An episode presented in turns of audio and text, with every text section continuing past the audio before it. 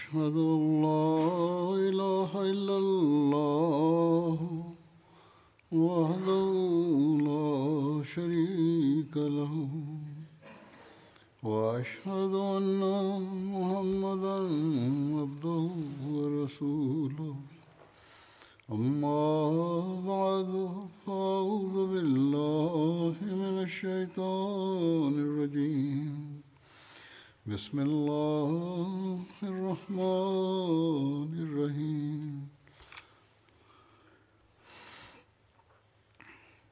الحمد لله رب العالمين. الرحمن الرحيم. مالك يوم الدين. إياك نعبد وإياك نستعين. اهدنا الصراط المستقيم. صراط الذين أنعمت عليهم. غير المغضوب عليهم ولا الضالين.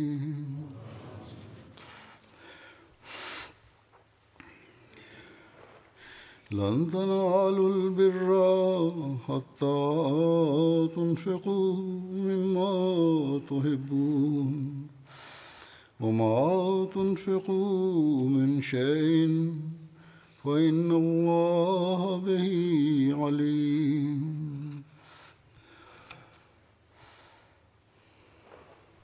இந்த வசனத்தின் பொருள் யாதெனில் நீங்கள் உங்களுக்கு விருப்பமான பொருள்களிலிருந்து இறைவனுக்காக செலவு செய்யாத வரையில் உங்களால் ஒருபோதும் முழுமையான நன்மையினை பெற முடியாது. நீங்கள் எப்பொருளை செலவு செய்கின்றீர்களோ அதனை நிச்சயமாக அல்லாஹ் நன்கு அறிகின்றான். இந்த வசனத்திற்கு விளக்கமளித்தவாறு ஓரிடத்தில் ஹசத் வாக்களிக்கப்பட்ட மசீல் இஸ்லாம் அவர்கள் கூறுகிறார்கள் நீங்கள் ரட்சிப்பை அடையச் செய்யும் உண்மையான நன்மையை ரட்சிப்பை அடையச் செய்யும் உண்மையான நன்மையை நீங்கள் இறை வழியில் உங்களுக்கு பிடித்தமான செல்வத்தை மற்றும் பிடித்தமான பொருளை செலவு செய்யாதவரை ஒருபோதும் நன்மையை அடைய முடியாது. பிறகு அன்னார் கூறுகிறார்கள் நீங்கள் மனிதநேயத்திற்காக உங்களுக்கு பிடித்தமான செல்வத்தை செலவு செய்யாதவரை உண்மையான நன்மையை ஒருபோதும் அடைய முடியாது. எனவே அல்லாஹு தலா பொருள் தியாகத்துக்கு எந்த அளவுக்கு முக்கியத்துவம் வழங்கி இருக்கின்றான் என்றால் இறைவன் திருப்தி கொள்கின்ற மேலும் இறைவனது திருப்தியை பெறுவதற்காக செய்கின்ற அந்த உண்மையான நன்மை அவன் தனது விருப்பத்திற்குரிய பொருளை இறை வழியில் இறைவனின் திருப்தியை பெறுவதற்காகவும் மனித நேயத்தை கருத்தில் கொண்டும் செலவு செய்யும்போதுதான் அது நன்மையாக கணக்கிடப்படும். பிறகு அது ரட்சிப்பின் வழியாக ஆகிவிடும். இந்த தியாகம். ஓரிடத்தில் அன்னார் கூறுகிறார்கள் ஒருவரது பசு நோய்வாய்ப்பட்டுவிட்டது பிழைக்கும் நம்பிக்கையில்லை என்றதும் இதனை இறை வழியில் வழங்கிவிடுங்கள் என்று கூறுவதோ?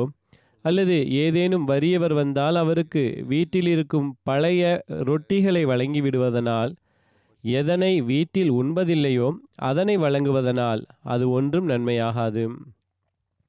அவ்வாறு இந்த பொருள்கள் எந்த வேலைக்கும் ஆகாதவையாகும். அல்லாஹு தாலாவின் வழியில் வருவது விருப்பத்திற்குரிய செல்வமே ஏற்றுக்கொள்ளப்படுகிறது. மேலும் பிறகு அவர் தியாகம் செய்து அல்லாஹ்வின் திருப்தியை பெறுவதற்காக வழங்க வேண்டும். இதுதான் உண்மையான நன்மையாகும். இதுவே படைப்பினங்களின் மீதான அனுதாபத்தின் உண்மையான முகவரியை வணங்குகின்றது. இதுவே படைப்பினங்களின் மீதான அனுதாபத்தின் உண்மையான முகவரியை வழங்குகின்றது. இதிலிருந்து நமது உள்ளத்தில் பிறருக்காக எவ்வளவு வேதனை உள்ளது என்பது தெரிய வருகின்றது. நமக்கு நமது உள்ளத்தில் மார்க்கத்தின் தொண்டுக்காக எவ்வளவு ஆர்வம் உள்ளது? நமது உணர்வுகள் எவ்வாறு உள்ளன என்பது பற்றி ஹசரத் வாக்களிக்கப்பட்ட மசி அலி இஸ்லாம் அவர்கள் கூறுகிறார்கள். ஓரிடத்தில் உலகில் மனிதன் செல்வத்துடன் அதிகமதிகமாக நேசம் கொண்டிருக்கின்றான். இதன் காரணத்தினால்தான் கனவுகளின் விளக்கத்தில் ஒருவேளை ஒரு மனிதன் அவனது கல்லீரலை எவருக்கும் வழங்குகின்றான் என்றால் அதற்கு பொருள் செல்வமாகும் என்று எழுதப்பட்டுள்ளது. இதன் காரணத்தினால்தான் உண்மையான இரையச்சம் மற்றும் ஈமானை பெறுவதற்காக கூறுகிறான் லன் தனாலுல் பிர்ர ஹத்தா துன்ஃபிகு மிம்மா துஹிப்பூன். நீங்கள் மிகவும் நேசத்திற்குரிய பொருளை செலவு செய்யாதவரை ஒருபோதும் உண்மையான நன்மையை அடைய முடியாது. ஏனென்றால் படைப்பினங்களுடனான அனுதாபம் மற்றும் நன்னடத்தையின் ஒரு மிகப்பெரிய பங்காக செல்வத்தை செலவு செய்வதன் அவசியம் என்று கூறப்படுகின்றது. மேலும் ஒரே குலமாக கருதுவதும் இதை படைப்பினங்களின் அனுதாபமும் எப்படிப்பட்ட விஷயம் என்றால் அது ஈமானின் இரண்டாவது பகுதியாகும். அதுவன்றி ஈமான் முழுமையடையவும் வலிமை பெறவும் முடியாது.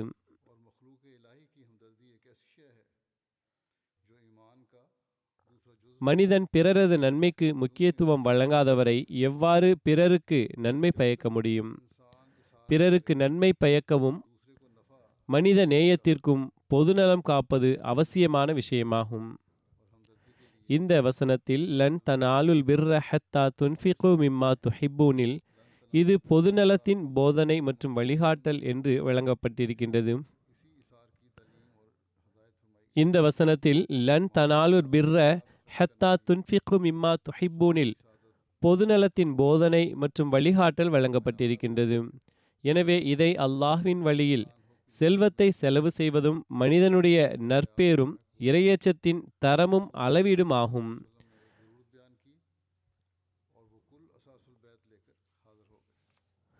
அபுபக்கர் ரதியல்லாஹு அன்ஹு அவர்களது வாழ்நாளில் இறைவனுக்காக அர்ப்பணித்தலின் தரம் மற்றும் அளவீடு எவ்வாறாக இருந்தது என்றால் ரசூலுல்லாஹி சல்லல்லாஹூ அலஹி வசல்லம் அவர்கள் ஒரு தேவையை எடுத்துரைத்ததும் அவர்கள் வீட்டின் அனைத்து பொருட்களையும் கொண்டு வந்து சமர்ப்பித்து விட்டார்கள்.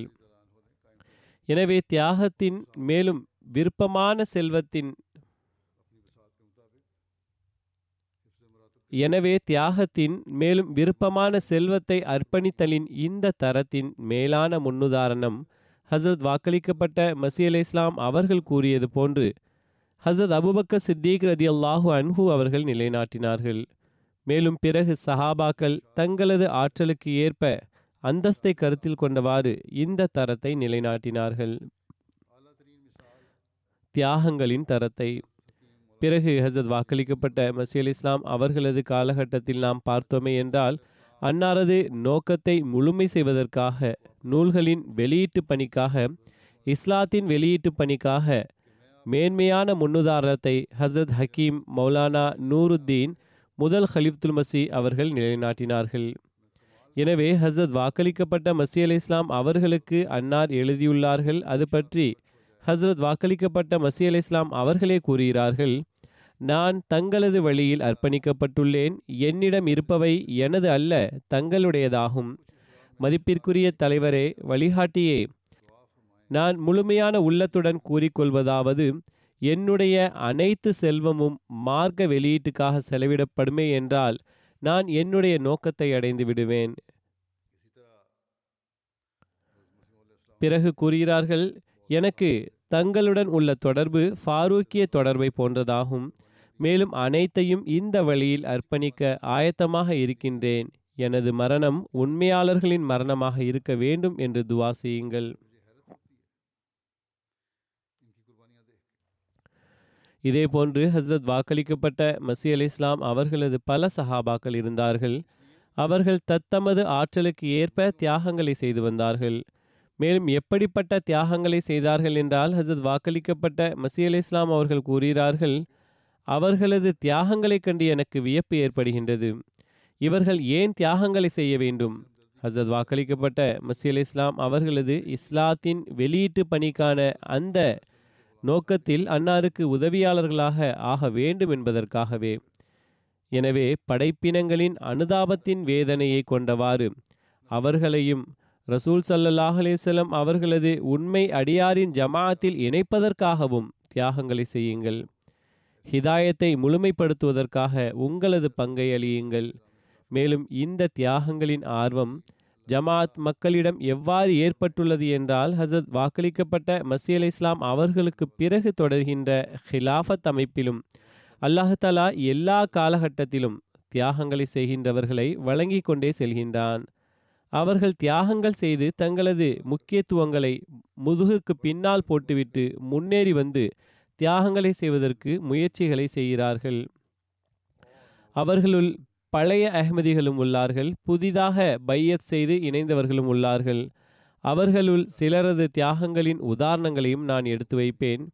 எவ்வாறு இருப்பினும் இன்றைய ஹுத்பா ஜனவரியின் முதல் ஹுத்பா வக்ஃபே ஜதீதின் புதிய நிதியாண்டு தொடர்பான ஹுத்பாவாக இருக்கின்றது. ஹசரத் முஸ்லிஹிமோ ரதி அல்லாஹு அன்ஹு அவர்கள் ஆயிரத்தி தொள்ளாயிரத்தி ஐம்பத்தி ஏழாம் ஆண்டு இந்த திட்டத்தை தோற்றுவித்தார்கள். இது கிராமப்புறங்களில் தர்பியத் மற்றும் தப்லீக் பணிகளுக்காக அன்னார் ஆரம்பம் செய்தார்கள். இது முதலில் பாகிஸ்தான் வரையில் மட்டுமே எல்லைக்குட்பட்டதாக இருந்தது. பிறகு நான்கது பிறகு நான்காவது ஹிலாஃபத்தின் காலகட்டத்தில் இது விரிவடைந்து அனைத்து நாடுகளிலும் விரிவுபடுத்தப்பட்டுவிட்டது. மேலும் இந்த சந்தாவின் தொகை முன்னேற்றமடைந்த நாடுகளின் தொகையானது. ஆப்பிரிக்க நாடுகளின் தர்பியத் மற்றும் தப்லீக் பணிகளில் செலவு செய்ய நினைத்தார்கள். பொதுவாக இந்த நடைமுறையே தற்போது வரை சென்று கொண்டிருக்கின்றது. இந்த சந்தாவின் வருமானம் ஆப்பிரிக்கா மற்றும் இதர ஏழை நாடுகளில் செலவிடப்படுகின்றது. ஜமாஅத்தின் மக்கள் அல்லாஹ்வின் அருளால் முன்னேறியவாறு இதில் பங்கு பெறுகிறார்கள். மேலும் ஆப்பிரிக்கா இதர வளர்ச்சியடைந்த நாடுகள் போல் பங்கு பெறுவதில்லை என்பதல்ல. அவர்களது தியாகங்களும் அவர்களது வருமானம் மற்றும் சூழ்நிலைகளுக்கு ஏற்ப புகழத்தக்கவையாகும். ஆனால் அதிகப்படியான செலவினங்கள் எவ்வாறு இருப்பினும் பணக்கார நாடுகளின் சந்தாக்களால் நிவர்த்தி செய்யப்படுகின்றன. முன்னேற்றம் பெற்ற நாடுகளின் சந்தாக்களால் முழுமை செய்யப்படுகின்றன. எல்லா இடங்களிலும் இந்த தியாகங்கள் செய்பவர்கள் இதனை அறிபவர்களாக இருக்கிறார்கள். ஹதீஸே குதுசியில் ரசூலுல்லாஹி ஸல்லல்லாஹு அலஹி வசல்லம் அவர்கள் கூறியுள்ள இந்த விஷயத்தை அவர்கள் அறிந்தவர்களாக இருக்கிறார்கள். அல்லாஹு தாலா கூறுகின்றான் ஆதமின் மகனே நீ உனது கருவூலத்தை என்னிடம் சமர்ப்பித்துவிட்டு நிம்மதி அடைந்துவிடும் நெருப்பு பற்றுவதற்கான அபாயமும் இல்லை நீரில் மூழ்குவதற்கான சந்தர்ப்பமும் கிடையாது மேலும் திருடனின் திருட்டு பற்றிய எந்த அச்சமும் கிடையாது. என்னிடம் வைக்கப்பட்டுள்ள கருவூலம் முழுவதையும் நான் நீ முழுவதுமாக தேவையுடையவனாக இருக்கும் நேரத்தில் உன்னிடம் கொடுத்து விடுவேன். ஆகவே அல்லாஹு தாலாவின் வழியில் செய்யப்பட்ட தியாகம் இவ்வுலக மட்டுமின்றி மறுமையிலும் மரணித்த பிறகும் பலன் தரும்.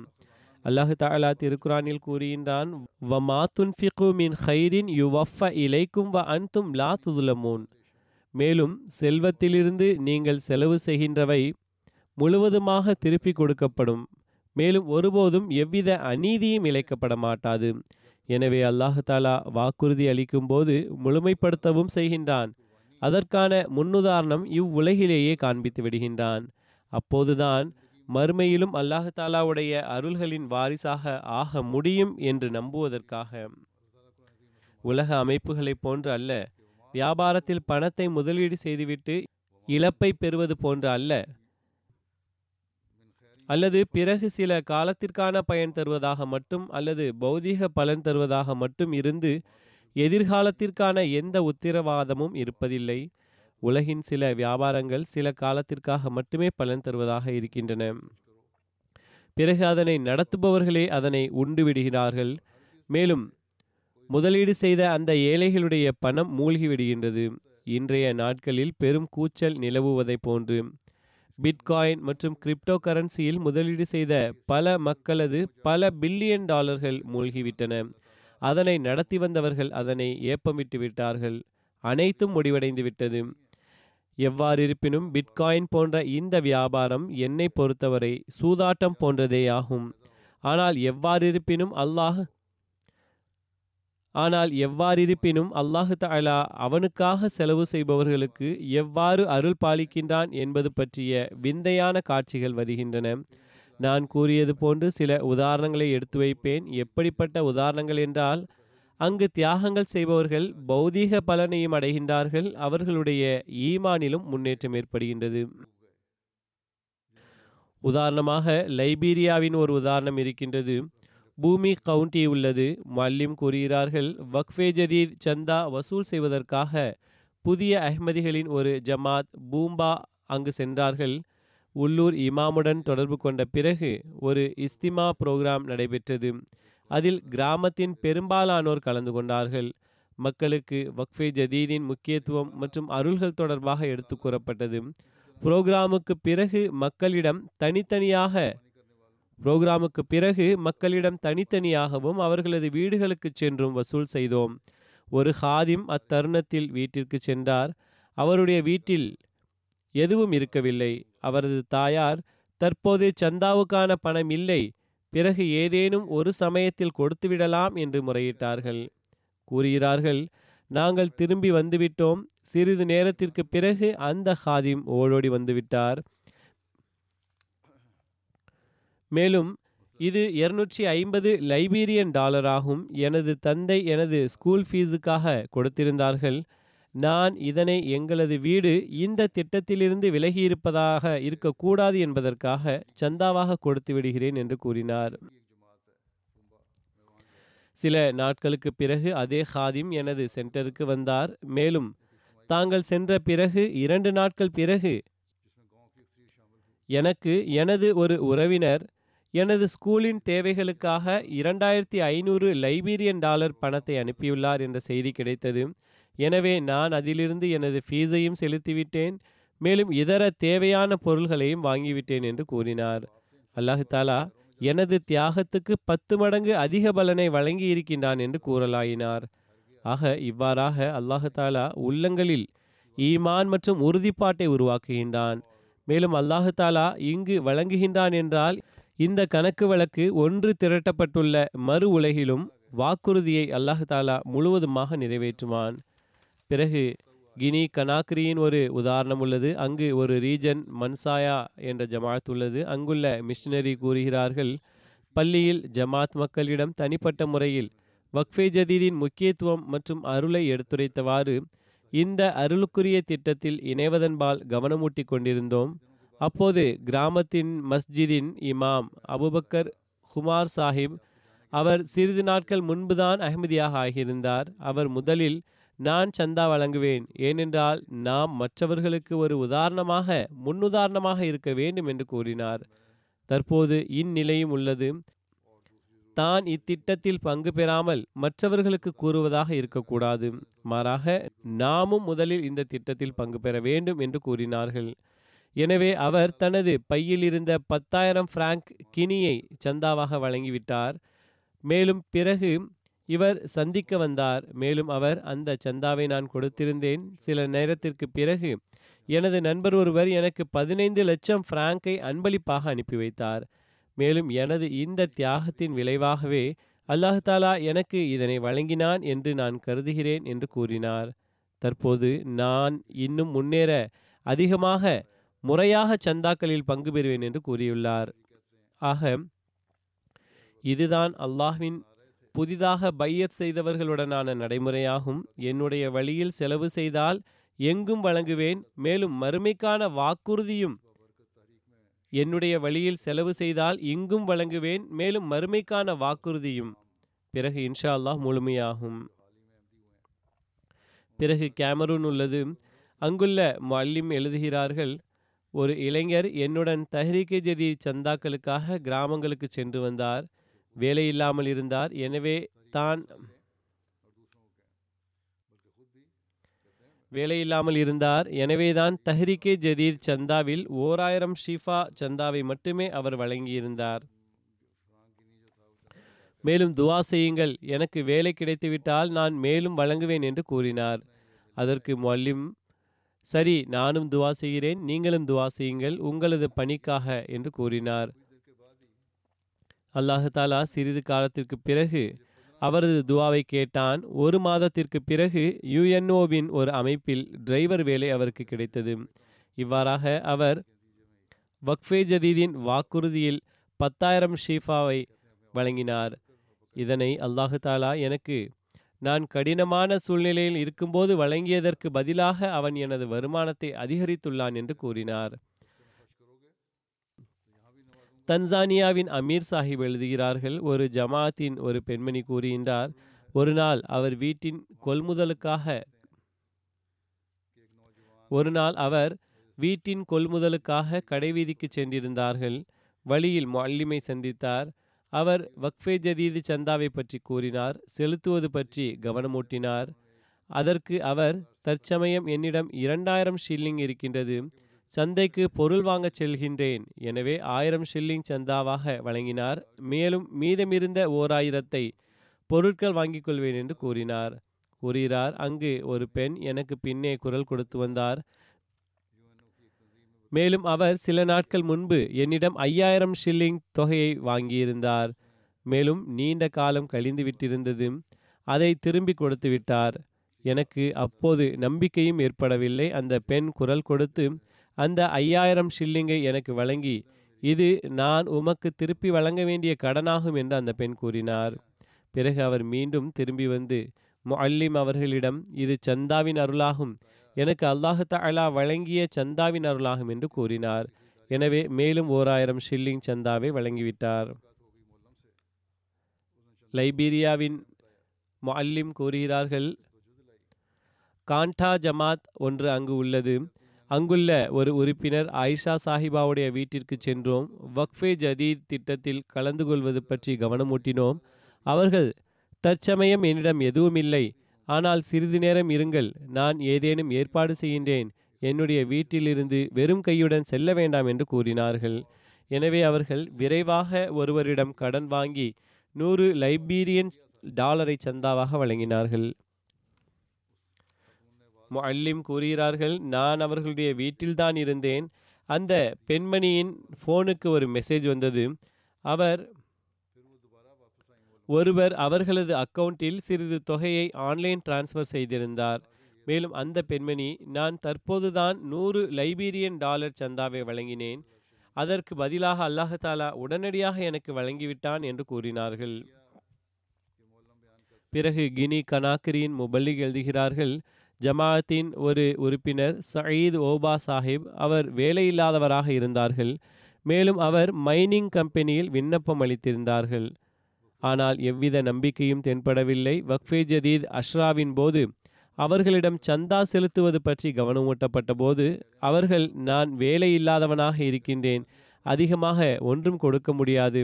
ஆயினும் பையில் கைவிட்டு ஐயாயிரம் பிராங்கை எடுத்து சந்தாவாக செலுத்தினார்கள். தற்சமயம் இவ்வளவு பணம்தான் என்னிடம் இருக்கின்றது என்று கூறினார். கூறுகிறார்கள் சந்தா செலுத்திய ஐந்து தினங்களுக்கு பிறகு அவர்களுக்கு மற்றுமொரு மைனிங் கம்பெனியின் தரப்பிலிருந்து பணிக்கான ஆஃபர் கிடைத்தது. அங்கு அவர் விண்ணப்பம் அளித்திருக்கவும் இல்லை. மேலும் அல்லாஹுடைய அருளால் அஞ்சு லட்சம் பிராங்க் மாத வருமானத்தில் அவர்களுக்கு வேலை கிடைத்துவிட்டது அல்லாஹு தாலாவின் வழியில் நான் சாதாரண தியாகம் செய்திருந்தேன். அல்லாஹு தாலா தனது வாக்குறுதிக்கு ஏற்ப பல மடங்கு அதிகமாக எனக்கு வழங்கிவிட்டான் என்று அவர் கூறினார்.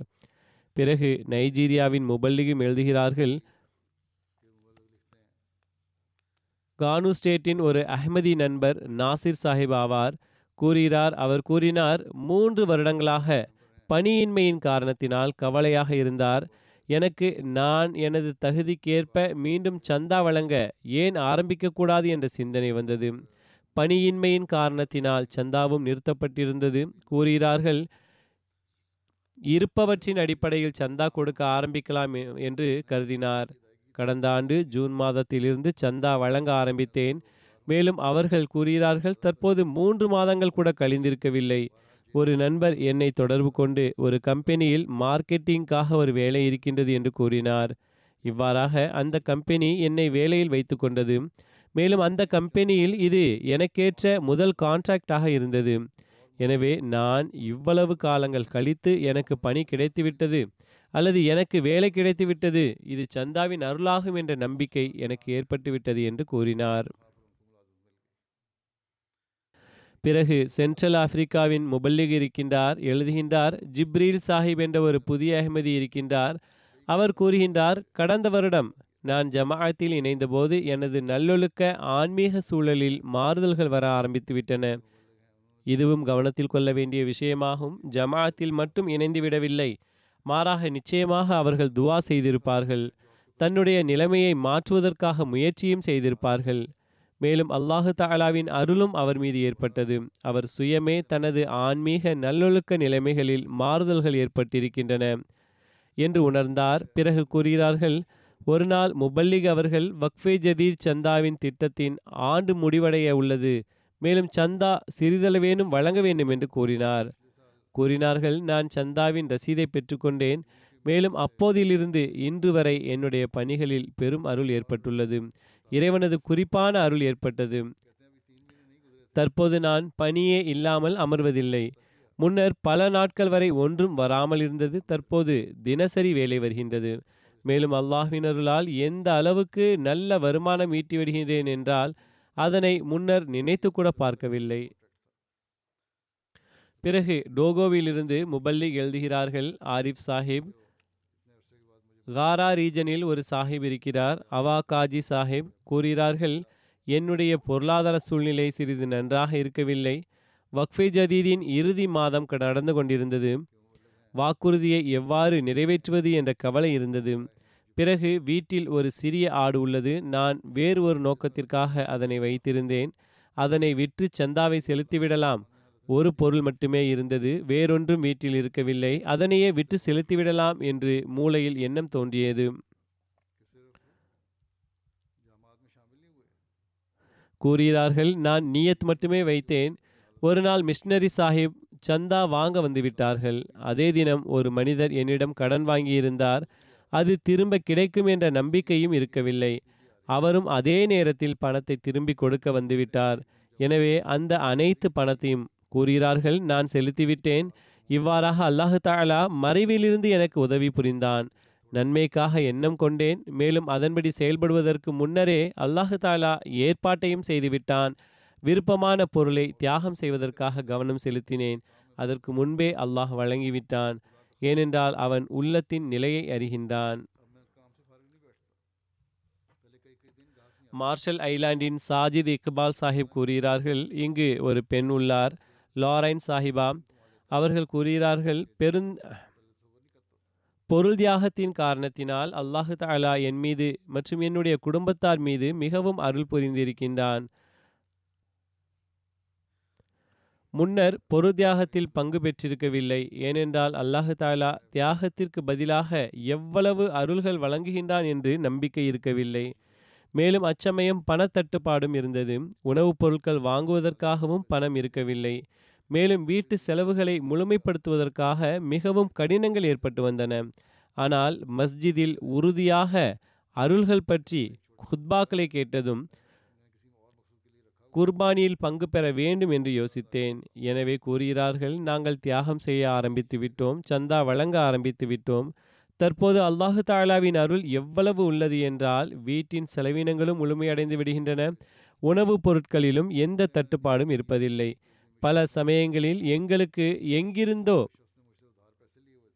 பல சமயங்களில் எங்களுக்கு எங்கெங்கிருந்தோ நாங்கள் பணம் கற்பனையும் செய்யாத இடத்திலிருந்தும் வந்துவிடுகின்றது மேலும் நாம் எவ்வளவு கொடுத்தாலும் அல்லாஹு தாலா அவ்வளவு அதிகரித்து கொண்டே செல்கின்றான். இந்த புதிதாக பையத் செய்தவர்களுடனும் அல்லாஹ் அவர்களது ஈமானை வலிமைப்படுத்துவதற்காக இவ்வாறு நடந்து கொள்கின்றான். இந்தியாவின் இன்ஸ்பெக்டர் சாஹிப் வக்ஃபே ஜதீத் கூறுகிறார்கள் தமிழ்நாட்டின் மேலப்பாளையம் ஜமாஅத்தில் வக்ஃபே ஜதீத் பட்ஜெட் மற்றும் வசூல் செய்யும் நோக்கத்துடன் சென்றேன். அங்கு ஒரு கலப்பற்ற அஹ்மதியுடன் சந்திப்பு ஏற்பட்டது அன்னார் கூறுகிறார்கள். நான் ரெண்டாயிரத்தி பதினான்காம் ஆண்டில் பையத் செய்தேன். எனக்கு அஹ்மதிய ஜமாஅத்தில் இணையும் நல்வாய்ப்பு கிடைத்தது. தற்சமயம் கூறுகிறார்கள் தற்சமயம் கூறுகிறார்கள் நான் இந்த புதிய அஹ்மதி தற்போது புதிய அஹ்மதி அல்ல எவ்வாறு இருப்பினும் அந்த அஹ்மதி கூறுகிறார்கள் நான் வாக்குறுதியை நான்காயிரம் ரூபாய் என்று எழுதி செலுத்தி வந்தேன். நான் பையத் செய்த அந்த சமயத்தில் ஏனென்றால் என்னிடம் அவ்வளவுதான் இருந்தது. மேலும் ஒவ்வொரு வருடமும் அதற்கு பிறகு நல் வாய்ப்புக்கு ஏற்ப அதிகரித்து கொண்டே சென்றேன். மேலும் அல்லாஹு தாலா இதன் காரணத்தினால்தான் வியாபாரத்தில் சிறப்பான முன்னேற்றத்தை வழங்கி கொண்டே சென்றான். பிறகு சில காலங்களுக்கு பிறகு வீட்டின் பிற உறுப்பினர்களும் பையத் செய்தார்கள். மேலும் கூறுகிறார்கள் மேலும் கூறுகிறார்கள் அல்லாஹ்வின் அருளால் இன்று என்னுடைய வக்ஃபே ஜதீதின் சந்தா அஞ்சு லட்சம் ரூபாயாக ஆகிவிட்டது. மேலும் கடந்த வருடம் அவர்கள் ரமலான் மாதத்தில் தன்னுடைய ஐந்து லட்சம் ரூபாயை முழுவதுமாகவும் செலுத்திவிட்டிருந்தார்கள். கூறுகிறார்கள் லாக்டவுன் இருந்தும் கூட என்னுடைய சந்தாக்களின் அருளின் காரணத்தினால் வியாபாரத்தில் எவ்வித இழப்பும் ஏற்படவில்லை. மாறாக மேலும் அதிகரித்து கொண்டே சென்றது. மேலும் அல்லாஹ்வின் அருளால் தற்போது வியாபாரம் இந்தியாவிலிருந்து வெளியேறி தாய்லாந்திலும் விரிவுபடுத்திவிட்டேன். கூறுகிறார்கள் இவை அனைத்தும் சந்தாக்களின் அருள்களாகும். இதுவே அல்லாஹு தாலாவின் அருள் ஆகும் சூதாட்டம் போன்ற வியாபாரம் அல்ல பணத்தை செலுத்தி கடுமையாக உழைத்து வியாபாரம் செய்தார்கள். அல்லாஹு தாலாவின் வழியில் செலவு செய்தார்கள். எனவே அல்லாஹு தாலா பல மடங்கு அதிகரித்தும் விட்டான். பிறகு இந்தியாவின் மற்றொரு உதாரணம் இருக்கின்றது. அங்குள்ள மலப்புரம் கேரளாவின் முபல்லிக் இன்சார்ஜ் எழுதுகிறார்கள். நாசிம் சாஹிப் மால் இன்ஸ்பெக்டர் சாஹிப் ஆகியோர் நாசிம் சாஹிப் மால் இன்ஸ்பெக்டர் சாஹிப் ஆகியோர் நிதியாண்டு முடிவடையும் காரணத்தினால் சுற்றுப்பயணம் மேற்கொண்டிருந்தார்கள். எங்களது பகுதியிலும் வந்தார்கள். அங்கு அவர்களுக்கு ஒரு கலப்பற்ற அஹ்மதியின் ஃபோன் வந்தது. அவர்கள் வியாபாரம் செய்கிறார்கள். அவர்களது ஃபோன் வந்தது. ரஹ்மான் சாஹிப்பின் ஃபோன் வந்தது. எனது கம்பெனிக்கு வாருங்கள். நான் எனது கம்பெனியை உருவாக்கியுள்ளேன். அதில் ஒரு புதிய பகுதியை கட்டியுள்ளேன் அங்கு துவா செய்ய வேண்டியுள்ளது. மேலும் நாங்கள் அங்கு சென்றதும் எதுவும் கேட்காமல் பத்து லட்சம் ரூபாய் செக்கை எடுத்து வைத்தார்கள். மேலும் சுற்றுப்பயணத்துக்காக தனது பெரிய வண்டியையும் கொடுத்து பெட்ரோலும் இட்டு கொடுத்தார்கள். அவர்கள் எங்களுக்கு சிறிய வண்டி போதுமானது என்று கூறினார்கள். அதற்கு அவர் இல்லை தலைமையக பிரதிநிதிகளுக்கு நல்ல வண்டி இருக்க வேண்டும் நம்பகமானதாக இருக்க வேண்டும். தாங்கள் நிம்மதியாக பயணத்தை மேற்கொள்ள ஏதுவாக இருக்க வேண்டும். கூறுகிறார்கள் இந்த பணத்தை நான் எனது ஒரு ப்ராப்பர்ட்டியின் ரெஜிஸ்ட்ரிக்காக வைத்திருந்தேன். ஆயினும் தங்களுடைய வருகையின் காரணத்தினால் செலுத்திவிட்டேன். மேலும் ரெஜிஸ்ட்ரியின் தேதியை தள்ளி வைத்து விட்டேன் என்று கூறினார்கள். சிறிது நாட்களுக்கு பிறகு அன்னார் கூறுகிறார்கள் ஒரு பெரும் தொகை எவ்வித குறிப்பிடும்படியான முயற்சியுமின்றி அவர்களுக்கு கிடைத்தது. அது அவர்களது தேவைகளுக்கும் மிக அதிகமாக இருந்தது. பத்து லட்சை விட பத்து லட்சத்தை விடவும் மிக அதிகமான தொகையாக இருந்தது. மிக மிக அதிகமான தொகையாக இருந்தது. மொரிஷியஸில் இருந்து ஒரு பெண்மணி கூறுகிறார்கள் மிஸ் ஷபரீஸ் சாயிபா எனக்கு எனது பெற்றோர்களிடமிருந்து அன்னிவர்சரிக்கு பரிசாக கிடைத்த தொகையை நான் வக்ஃபே ஜதீத் மற்றும் தஹ்ரீகே ஜதீதில் ஐநூறு ஐநூறு ரூபாயாக கொடுக்க தீர்மானித்திருந்தேன். அதனை நான் ஒரு கவரில் வைத்திருந்தேன். அச்சமயம் நோய்வாய்ப்பட்டிருந்தேன். அத்தருவாயில் எனது ஒரு சாச்சா மற்றும் என்னுடைய கசின் என்னை சந்திக்க வந்தார்கள். அத்தருவாயில் எனது ஒரு சாச்சா மற்றும் என்னுடைய கசின் என்னை சந்திக்க வந்தார்கள். இருவரும் எனக்கு கவர்களை கொடுத்தார்கள். ஒவ்வொன்றிலும் ஐயாயிரம் ஐயாயிரம் ரூபாய் இருந்தன. நான் இதை கண்டு வியப்படைந்தேன். அல்லாஹாலா எனக்கு அதைவிட பத்து மடங்கு அதிகமாக பரிசீலித்திருக்கின்றான். பிறகு ஜார்ஜியாவின் சதர் ஜமாத் கூறுகிறார்கள் ஒரு உறுப்பினர் முஹம்மது அபு ஹம்மாத் சாஹிப் பாலஸ்தீனத்தைச் சார்ந்தவராவார். ஜார்ஜியாவில் மெடிக்கல் ஸ்டூடெண்ட்டாக கல்வி பயின்று வருகின்றார். மூன்று வருடங்களுக்கு முன்னதாக அவர்கள் பையத் செய்திருந்தார்கள். ஜமாஅத்தில் அஷ்ராவின் போது அல்லாஹ்வின் வழியில் இவ்வாறு செலவழிக்க வேண்டும் என்று செமினார் நடைபெற்றது. எனவே கூறுகிறார்கள் அச்சமயம் என்னிடம் சுமார் முன்னூறு டாலர்கள் இருந்தன. இவர்கள் மாணவர்தான். கூறுகிறார்கள் நான் அதில் பாதியை வக்ஃபே ஜதீதில் கொடுத்துவிட வேண்டும் என்று தீர்மானித்தேன். ஏனென்றால் எனக்கு அந்த வசனம் நினைவுக்கு வந்து கொண்டிருந்தது. கது அஃபலஹமன் ஜக்காஹா. அதாவது நிச்சயமாக தூய்மை அடைந்தவர் வெற்றி பெற்றார் என்பதாகும். எனவே சந்தா வழங்கிவிட்டு பொதுவான வழக்கமான செலவுகளுக்கு பிறகு என்னுடைய வங்கி கணக்கில் மாத இறுதியில் இரண்டு டாலர் மட்டுமே எஞ்சியிருந்தன. டிசம்பரின் இறுதியில் பாலஸ்தீனத்திலிருந்து எனது உறவினர் ஜார்ஜியா வந்து கொண்டிருந்தார். அவர்களை எவ்வாறு விருந்து உபசரிப்பது என்று எனக்கு கவலையாக இருந்தது. அன்றே அல்லாஹாலா தனது சிறப்பான அருளால் வங்கி கணக்கில் ஒரு வழியாக ஆயிரம் ரூபாய் டிரான்ஸ்ஃபர் செய்து வைத்தான். கூறுகிறார்கள் இதற்காக நான் அல்லாஹாலாவுக்கு எப்போதும் நன்றி செலுத்துபவனாக இருக்கின்றேன். மேலும் இதனையும் சந்தாக்களின் அருள்கள் என்றே கருதுகின்றேன். சிந்திக்கத்தக்க விஷயமாகும். உலகவாதி வேறொன்று நினைக்கின்றார். ஆனால் ஒரு மார்க்கவாதி அல்லாஹ்வின் அருள் அவனது வழியில் செலவழிக்கும் காரணத்தினால்தான் ஏற்படுகின்றது என்று நினைக்கின்றார். கென்யாவின் மல்லிம் எழுதுகிறார்கள் அவர்களது ஜமாத்தில் ஒரு புதிய அஹ்மதி பெண்மணி ஹதீஜா சாயிபா உள்ளார்கள். நர்சரி பள்ளியில் டீச்சர் ஆவார்கள்.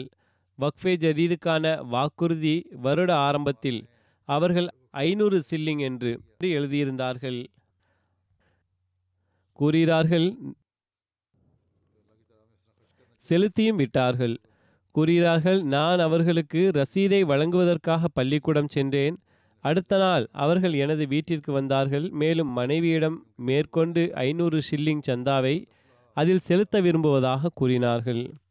கூறுகிறார்கள் மொத்தம் செலுத்திய ஓராயிரம் ஷில்லிங்காக இருக்கட்டும்.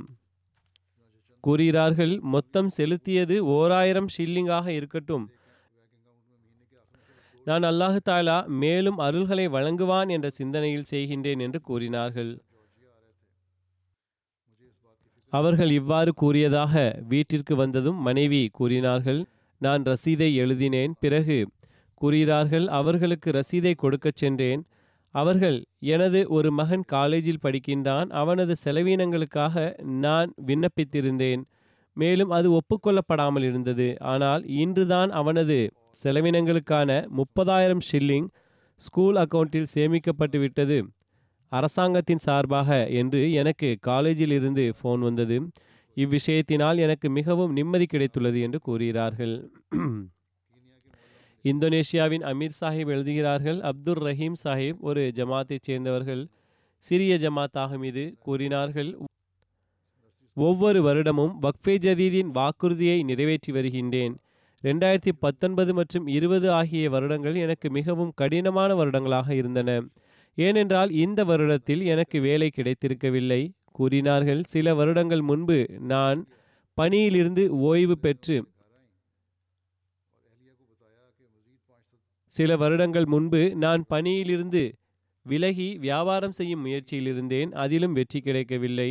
சேமிப்பும் மெதுமெதுவாக முடிவடைந்து வந்தன. வக்ஃபே ஜதீதின் வருடம் முடிவடைந்து கொண்டிருந்தது. நான் சந்தாவின் வாக்குறுதி வழங்கியிருந்தேன். செலுத்துவதற்கான எந்த வழியும் உருவாகவில்லை. வேலை கிடைப்பதும் கடினமாக இருந்தது. ஏனென்றால் என்னுடைய வயது ஐம்பத்தி ஒன்றாக ஆகிறது. இவ்வயதில் எனக்கு வேலை கிடைப்பது கடினமாகும். கூறினார்கள் எல்லா தினமும் தஹஜுதில் துவா செய்து வந்தேன். மேலும் இங்கு எனக்கும் எழுதி வந்தார்கள் இந்த கடிதத்தில் சந்தாவை செலுத்த எனக்கு பாக்கியம் கிடைக்க வேண்டும் என்று எழுதினார்கள். கூறுகிறார்கள் எனவே வக்ஃபே ஜதீதின் வருட முடிவு வரை அல்லாஹ் தாலா ஏதோ ஒரு வகையில் எனக்கு வாக்குறுதிக்கு ஏற்ப சந்தாவை செலுத்தும் வாய்ப்பை வழங்கினான். எவ்வாறிருப்பினும் ஏதோ ஒரு வகையில் நான் செலுத்திவிட்டேன். கூறுகிறார்கள் செலுத்திய சில தினங்களுக்கு பிறகு எனக்கு எனது பணியிடத்தின் ஒரு முன்னாள் அதிகாரியிடமிருந்து ஃபோன் வந்தது. என்னை நேர்காணலுக்காக வருமாறு கூறினார்கள். எனவே அல்லாஹுக்கு நன்றி செலுத்தினேன் எனக்கு வேலை கிடைத்துவிட்டது. மேலும் வியப்படைந்தேன் ஏனென்றால் என்னை அழைத்தவர் எனது நேரடியான சூப்பர்வைசராக இருக்கவில்லை. என்னுடைய நண்பர்களும் எனக்கு மட்டுமே ஏன் அழைப்பு வந்தது என்ற குழப்பத்தில் இருக்கிறார்கள். ஏனென்றால் நான் சுமார் ஏழு ஆண்டுகள் முன்பாகவே அங்கிருந்து விலகி வந்துவிட்டேன். கூறுகிறார்கள் இதுவும் அல்லாஹு தாலாவின் அருளாகும். இந்த வயதிலும் எனக்கு நிரந்தர வருவாய் ஆரம்பித்துவிட்டது. செனிகளின் சாம்பார் கொண்டார் என்ற ஒரு இடம் உள்ளது. அங்குள்ள முபல்லி கூறுகிறார்கள் எனது சுற்றுப்பயணத்தின் போது ஓர் இடத்தில் நான் சந்தாவை பற்றி விழிப்புணர்வூட்டினேன். மேலும் நான் முந்தைய ஹுத்பாக்களின் சம்பவங்களை எடுத்து கூறினேன். மக்களுக்கு அங்குள்ளவர்களுக்கு கூறப்பட்டது. ஒரு அஹ்மதி உஸ்மான் சாஹிப் கூறுகிறார்கள் அவர்கள் பையத் செய்தபோது பொருளாதார நிலை மிகவும் பலவீனமாக இருந்தது. மேலும் பையத்துக்கு பிறகு உறவினர்களும் பிறரும் அனைவரும் விரோதிகளாகிவிட்டனர். நான்கு முறை எதிரிகள் அவர்களது வீட்டை எரிக்க முயற்சி செய்தனர். ஒவ்வொரு முறையும் வீட்டின் ஒரு பகுதி எரிந்துவிடும். ஆனால் குறிப்பாக எப்போதிலிருந்து ஜமாத்தின் சந்தாக்களில் பங்கு பெற ஆரம்பித்தேனோ அவர்களது நாட்கள் மாறிவிட்டன. கூறுகிறார்கள் சந்தாக்களின் அருளால் தற்போது அவர்கள் தனது உறுதியான வீட்டை கட்டிவிட்டார்கள். முன்னரோ ஓரளவுக்கு கூரை வேயப்பட்டதாக இருந்தது. அது எரிந்துவிட்டது. ஆனால் தற்போது உறுதியான வீடு கட்டிவிட்டார்கள். குழந்தைகளும் நகரத்தில் நல்ல கல்வி பயில்கிறார்கள். மேலும் ஒவ்வொரு வருடமும் பிற சந்தாக்களை போன்று வக்ஃபே ஜதீதும் குறிப்பிடும்படியான முன்னேற்றம் செய்து செலுத்தி வருகிறார்கள். மேலும் கூறுகிறார்கள் எனது எதிரிகள் அனைவரும் இறந்துவிட்டார்கள். மேலும் உயிருடன் இருப்பவர்களும் மிகவும் கவலைக்கிடமான நிலையில் உள்ளார்கள். தன்சானியாவின் அமீர் சாஹிப் எழுதுகிறார்கள் ஒரு விவசாயியின் சம்பவம் அவர்களது நிலத்தில் தக்காளி இடப்பட்டிருந்தது. மேலும் விக்டோரியா ஏரியிலிருந்து தண்ணீர் இறைக்கப்பட்டு வந்தது. மேலும் அதற்காக வாடகைக்கு இயந்திரங்கள் வாங்க வேண்டியிருந்தது பம்புகள் வாங்க வேண்டியிருந்தன. கூறுகிறார்கள் மழை இவரிடம் குறைவாக இருந்தது. வயல்வெளி நிலை மிகவும் மோசமாக ஆகிவிட்டது. அருகில் இருந்த நிலத்தின் உரிமையாளர்கள் தங்களது நிலங்களுக்கு தண்ணீர் விட்டு வந்தார்கள். இவர்களை பார்த்து சிரித்தார்கள். உங்களுடைய விளைச்சலின் நிலைமை இவ்வாறு ஆகிவிட்டதே என்று. எவ்வாறு இருப்பினும் கூறுகிறார்கள் மொல்லிம் கூறுகிறார்கள். எனக்கு சந்தாக்கள்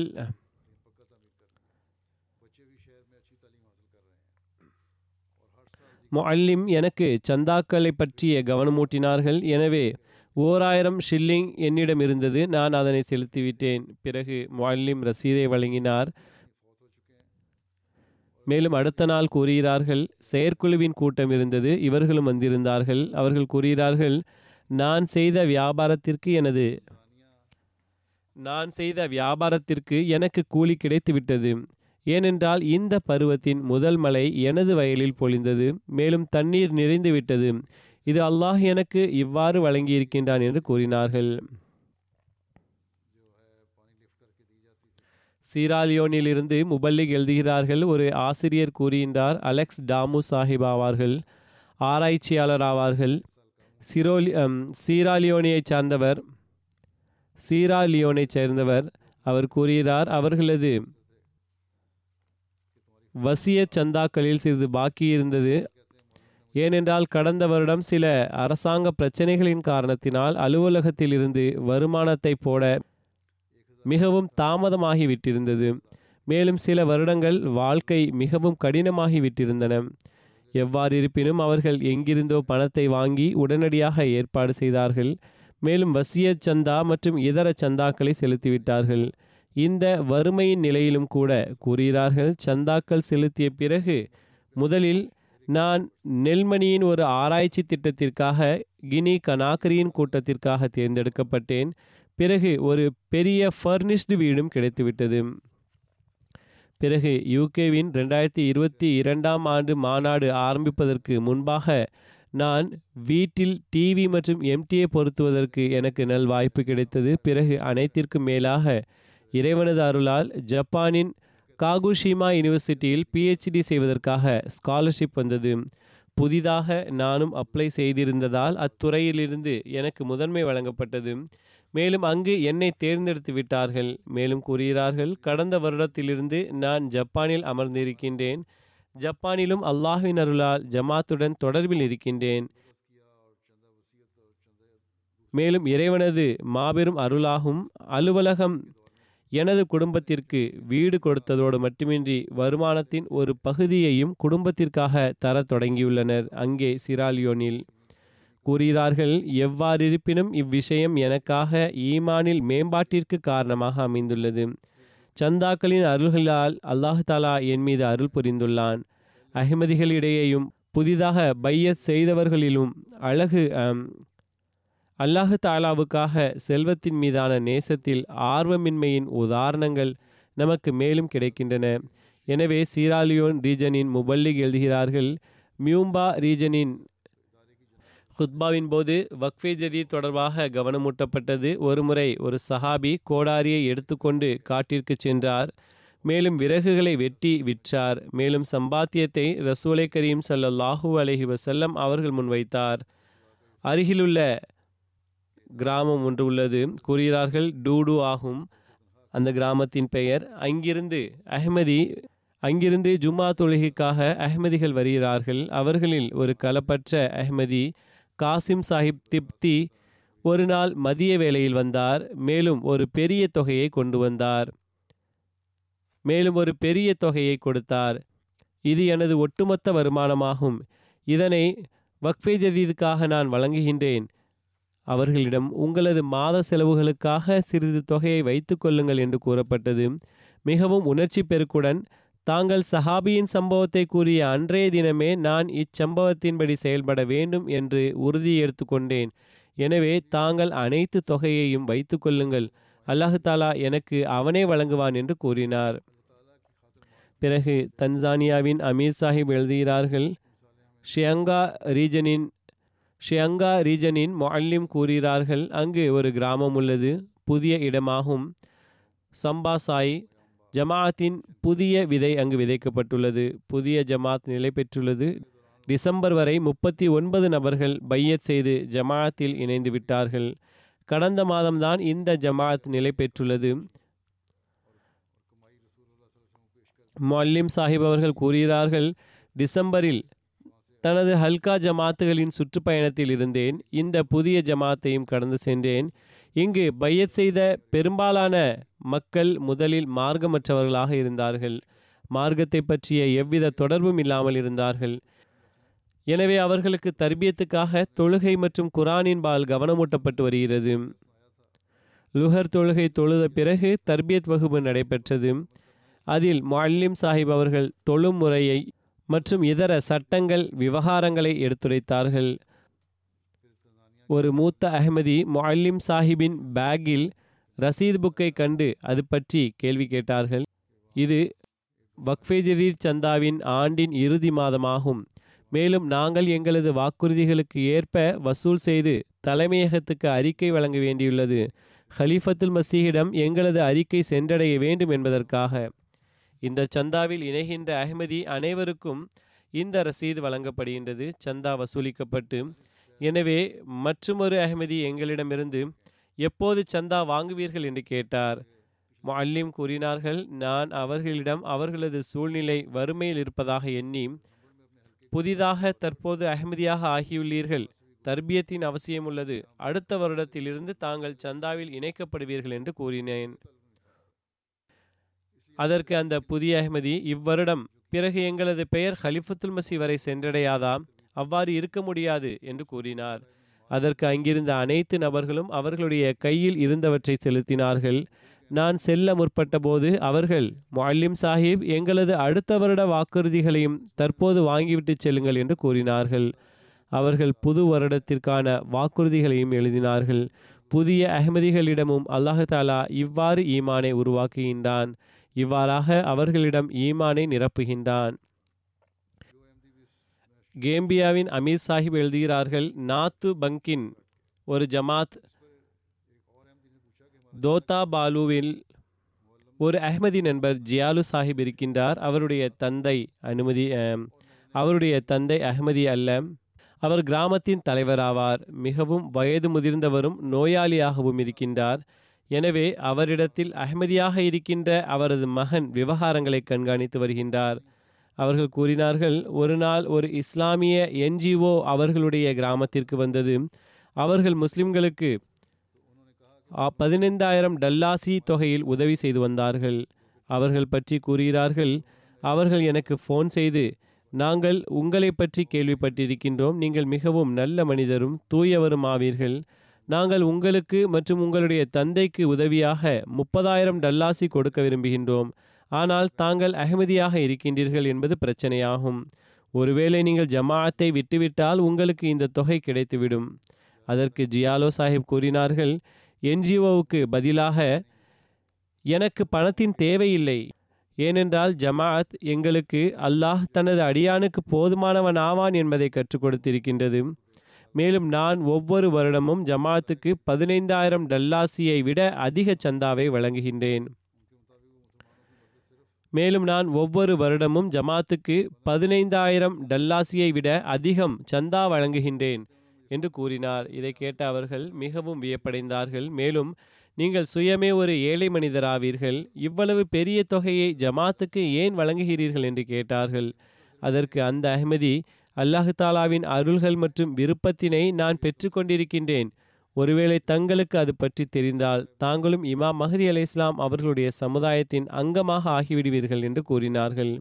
ஆக இந்த ஈமானி நிலையை பாருங்கள். அல்லாஹாலா இத்தகைய தொலைதூர மக்களுடைய உள்ளங்களில் உருவாக்கி இருக்கின்றான். ரசுலே கரீம் சல்லாஹ் அலிசல்லம் அவர்களுடைய உண்மை அடியாரை ஏற்றுக்கொண்ட பிறகு ஈமான் மேன்மேலும் வலுவடைந்து கொண்டே செல்கின்றது. காங்கோ கன்சாஷாவின் அமீர் சாஹிப் எழுதுகிறார்கள் ஜுமா ஹுத்பாவின் போது வக்ஃபே ஜதி சந்தா பற்றியும் விழிப்புணர்வூட்டப்பட்டது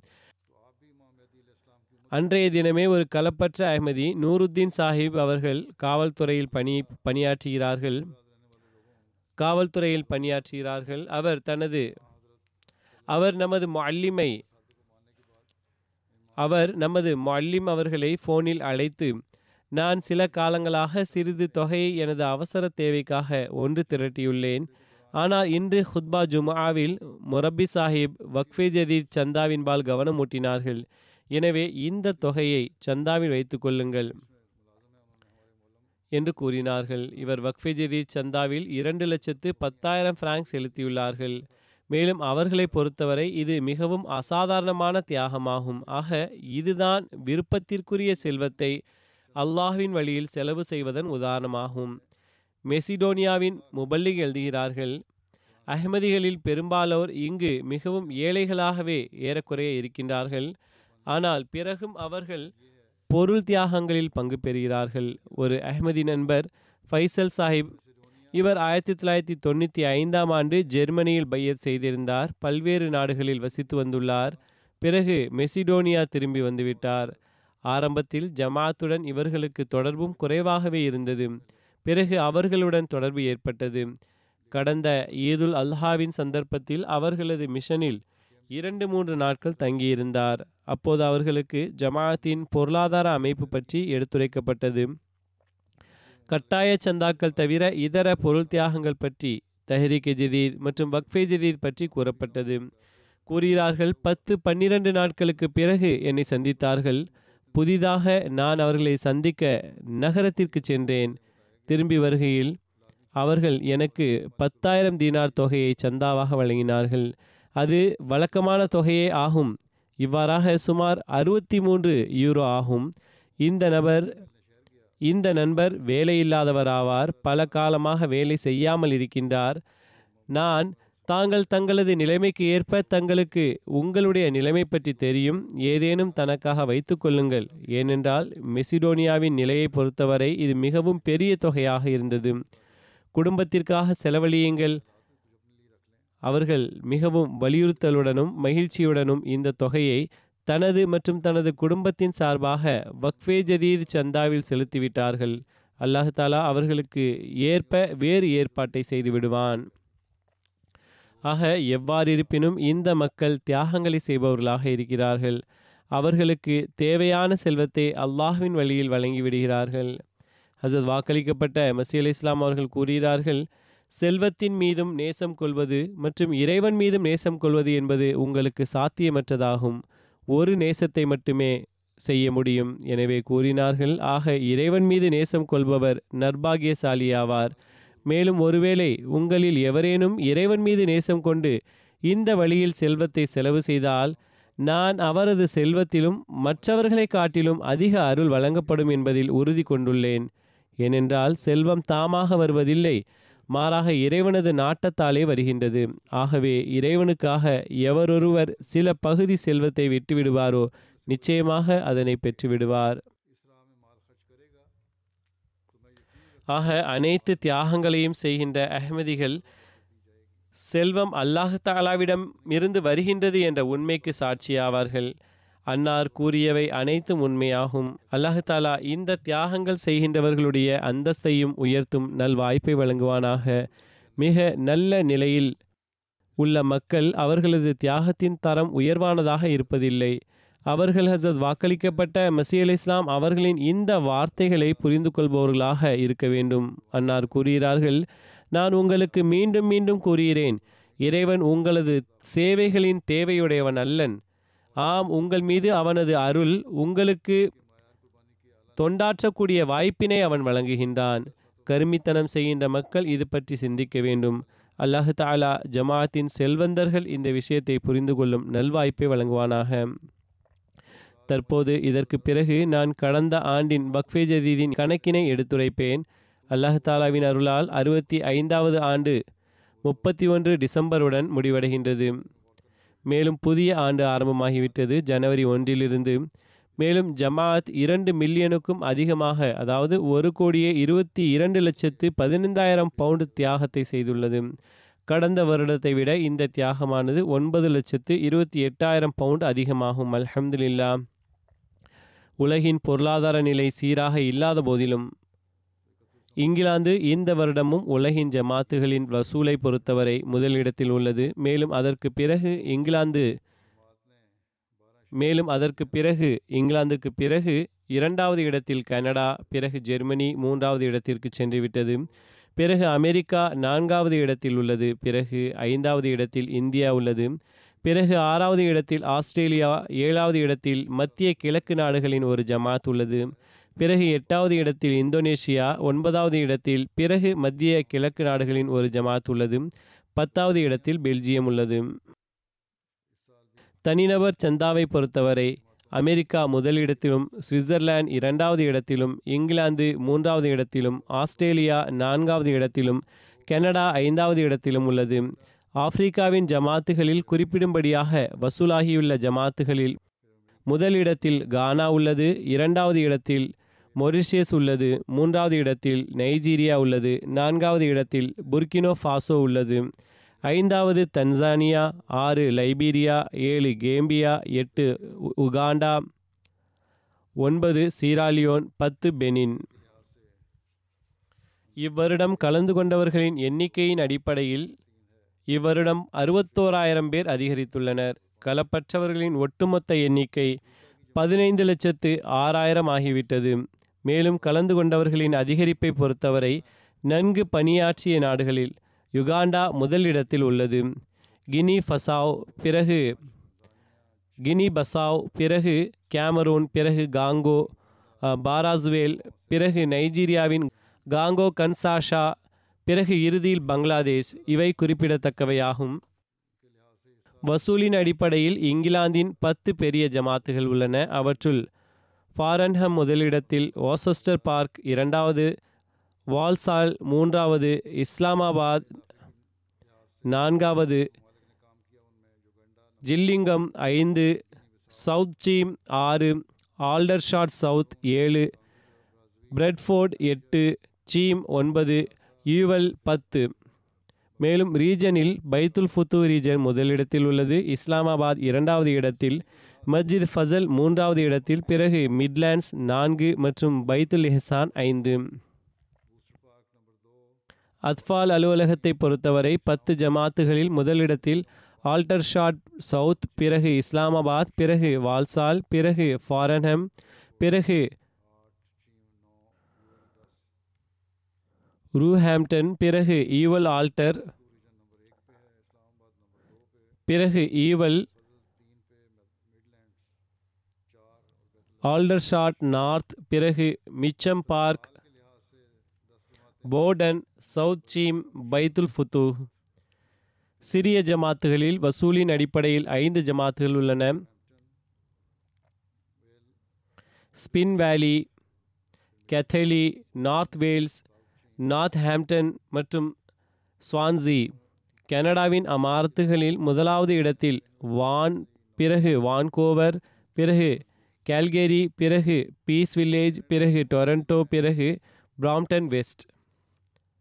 மேலும் கனடாவின் பத்து பெரிய ஜமாத்துகளில் முதலில் கூறப்பட்டவை அமாரத்துகளாகும் இது ஜமாத்துகளாகும். மில்டன் வெஸ்ட் முதலிடத்தில் ஹதீகா அஹ்மத் இரண்டாவது இடத்தில் மில்டன் ஈஸ்ட் மூன்று வின்னிபெக் நான்கு சஸ்கா டவுன் பைத்துர் ரஹ்மான் ஐந்து துர்ஹம் வெஸ்ட் ஆறு ஒட்டோவா வெஸ்ட் ஏழு இன்ஸ்ஃபெல்ட் நௌ ஒன்பது இன்ஸ்ஃபெல்ட் ஒன்பது ரிஜைனா பத்து ஆபர்ட்ஸ்ஃபோர்ட் பத்து முந்தையது ஒன்பதாகும் இது பத்தாவது ரிஜைனா ஒன்பதாவது மற்றும் இது பத்தாவது. அத்ஃபாலில் வான் முதலிடத்தில் உள்ளது பிறகு பீஸ் வில்லேஜ் பிறகு டொரண்டோ வெஸ்ட் பிறகு கேல்கேரி பிராம்டன் ஈஸ்ட். அத்ஃபால் அலுவலகத்தின் ஐந்து சிறப்பாக பணியாற்றிய ஜமாத்துகளில் முதலில் அமார்த்துகள் இருந்தன தற்போது ஜமாத்துகள்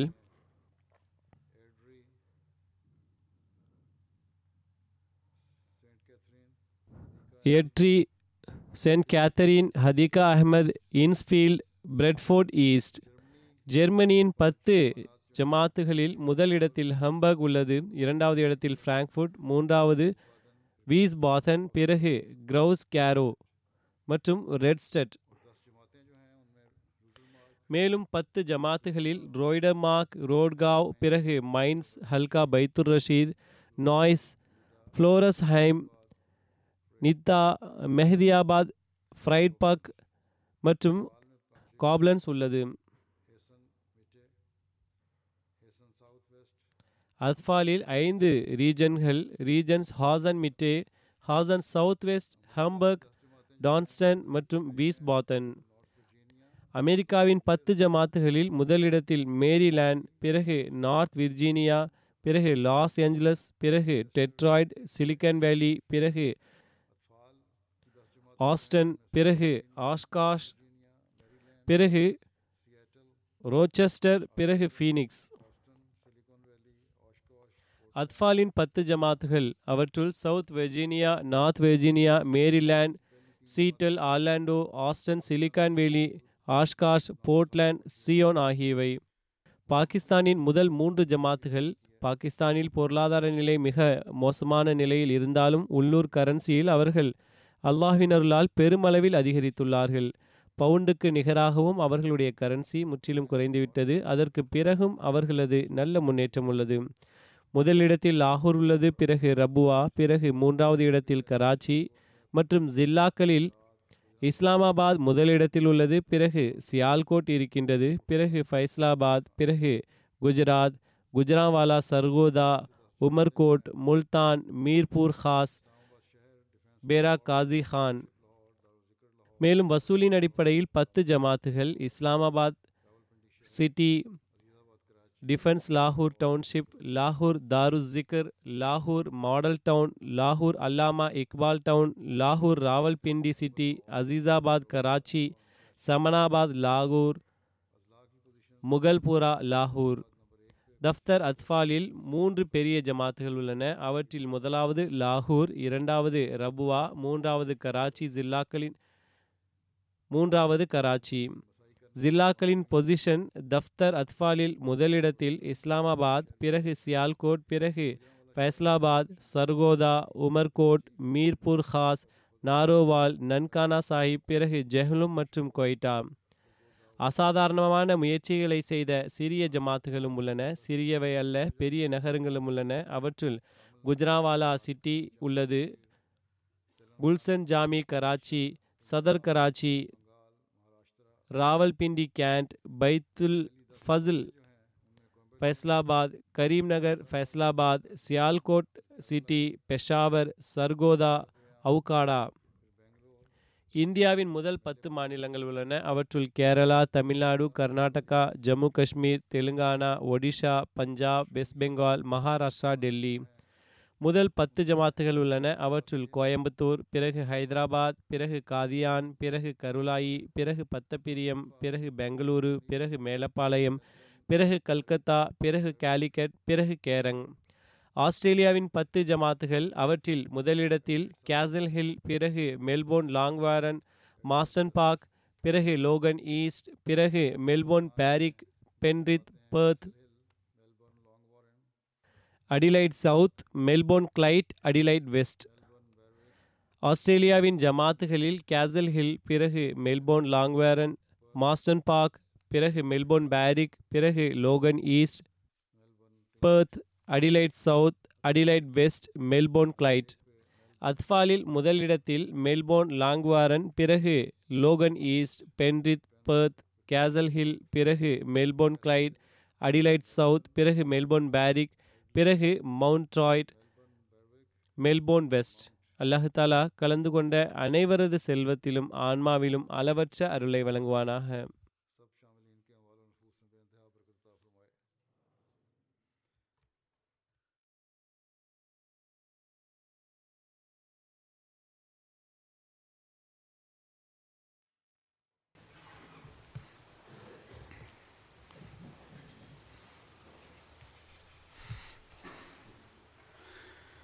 الحمد لله الحمد لله نحمده ونستعينه ونستغفره ونؤمن به ونتوكل عليه ونعوذ بالله من شرور أنفسنا ومن سيئات أعمالنا.